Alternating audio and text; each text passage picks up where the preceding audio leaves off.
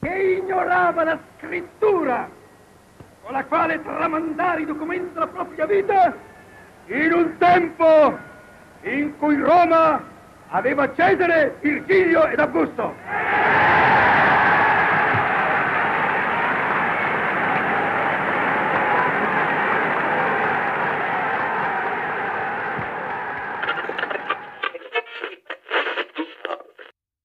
ये आवाज़ है बेनिटो मुसोलिनी की, जिसके एक भाषण पे पूरा इटली फिदा था, जिसने नए इटली की बात की थी।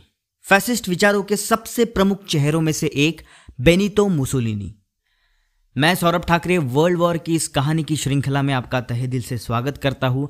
राइज ऑफ़ द डिक्टेटर का आज का episode life of Benito Mussolini Benito Emilcare Andrea Mussolini का जन्म 29 जुलाई अठारह में इटली में प्रिदापियो नाम के गाँव में हुआ। बेनितो के पिताजी एलेजेंद्रो मुसोलिनी व्यवसाय से लोहार थे, लेकिन एक क्रांतिकारी सोशलिस्ट भी थे। वो तीन बड़े लीडर्स को बहुत मानते थे। एक का नाम था बेनितो ख्वारेज, जो मैक्सिको के पूर्वाध्यक्ष थे, और दो थे एमिलकेयर सिप्रानी और एंद्रिया कोस्ता, जो इटालियन सोशलिस्ट थे। तो इन तीन लीडर्स के ऊपर बेनितो का नाम पड़ा, बेनितो, एमिलकेयर, एंद्रिया, मुसोलिनी।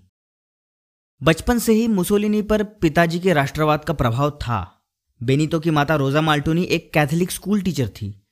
बचपन में बेनीतो मुसोलिनी ने पिताजी के साथ लोहार काम किया। लोहारी काम करते करते पिताजी से बेनीतो ने दुनिया का राष्ट्रवाद और समाजवाद समझा। लेकिन उसके लाइफ का टर्निंग पॉइंट कुछ साल बाद आया, जब बेनीटो की उम्र 19 साल थी। 19 साल की उम्र में एक बार मुसोलिनी ने एक बहुत बड़ा और ऊर्जा से भरपूर भाषण दिया। जिसमें वो उसके राष्ट्रवाद की बात कर रहा था। लोगों ने उस नौजवान की बहुत तारीफ़ की और तब उसकी लीडर बनने की कहानी शुरू हो गई थी। कहते हैं जब इंसान अनुभव से जाता है, तब उसके विचार, उसके भूतकाल के विचार से बदलते जाते हैं। बेनीतो के साथ भी कुछ ऐसा ही हुआ। उसके कुछ कुछ विचार उसके पिताजी के विचार से अलग होने लगे।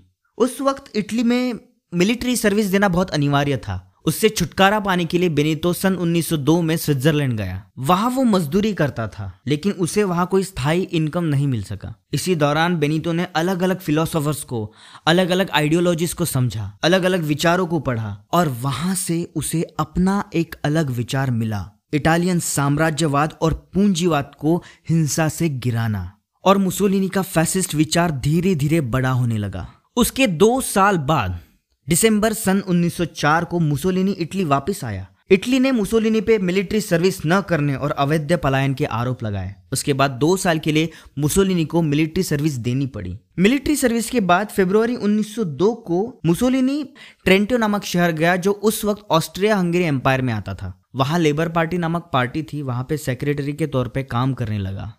उसके ठीक एक साल बाद 1910 को मुसोलिनी इटली आया और वहाँ उसने अलग अलग मैगजीन्स और न्यूज़पेपर के लिए संपादकीय काम और लेखन करना शुरू कर दिया। बहुत अच्छा वक्ता, उत्तम वाचक और विचारी पुरुष इस प्रकार की मुसोलिनी की छवि बनती गई। और सितंबर 1911 आते आते मुसोलिनी इटली के नामचीन व्यक्तिमत्व में से एक में आ गया। 1914 1914 को वर्ल्ड वॉर वन शुरू हुआ था, तब मुसोलिनी की एज 26 साल की थी। उस दौरान मुसोलिनी को रिचेल नाम की एक लड़की से प्यार हो गया। उसके बाद पाँच बच्चे हुए और 1915 को उन्होंने शादी कर ली। इसी वक्त मुसोलिनी को बहुत बड़ी चीज़ पता चली। वो थी कलम की ताकत। और एक लेख, एक राइटिंग क्या बदलाव कर सकती है इसका महत्व उसे समझा। दोस्तों, मुसोलिनी बहुत प्रतिभावान लेखक था, जिसने अपने फैसिस्ट विचार का प्रचार कलम की ताकत पर किया।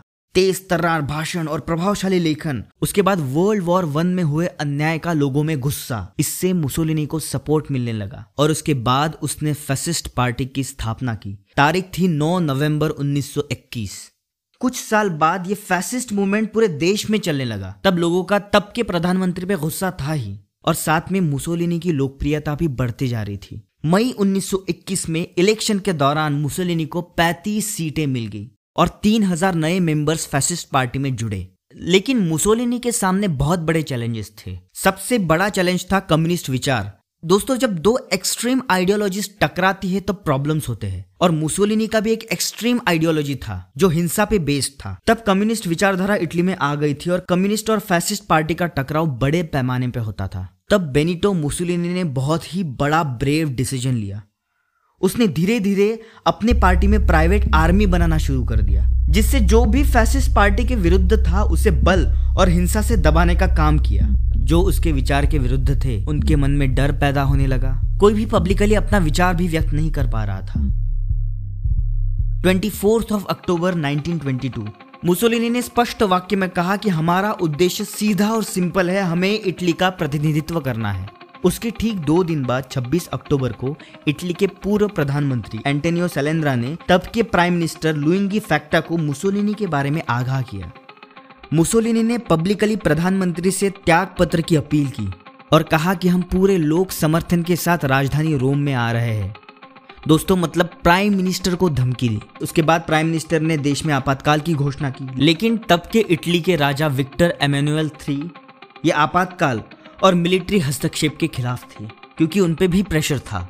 28 अक्टूबर को मुसोलिनी और उनके सभी समर्थक रोम में प्रवेश कर राजा विक्टर पे दबाव बनाया। उसके एक दिन बाद 29 अक्टूबर 1922 को राजा विक्टर ने मुसोलिनी को इटली का नया प्रधानमंत्री घोषित किया और सभी पावर्स मुसोलिनी को ट्रांसफ़र कर दिए। एक सीधा सादा लोहार जो मजदूरी करता था, वो इटली का तानाशाह बना। तो दोस्तों, ये था बेनिटो मुसोलिनी। लेकिन इसी वक्त दुनिया के दूसरे छोर पे रशिया में क्या हो रहा था? कौन था रशिया का डिक्टेटर जानते हैं अगले एपिसोड में स्टालिन के बारे में कम्युनिज्म के बारे में रशिया के बारे में धन्यवाद This is Italy in 1922. These marching men are charter members of a new Italian political party, the Fascists, founded and led by a flamboyant ex-editor, ex-army corporal, ex-socialist Benito Mussolini.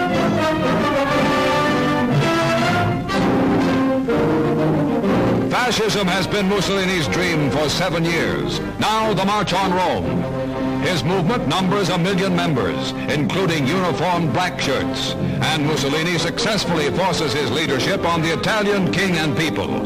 In the afternoon of October 28, 1922, in a downpour of rain, Mussolini himself arrives. Despite the fact that 80% of Italians still support the constitutional monarchy, his threats of violence and revolution win him the office of premier. On his first anniversary, with the aid of gunfire, kidnapping, and castor oil,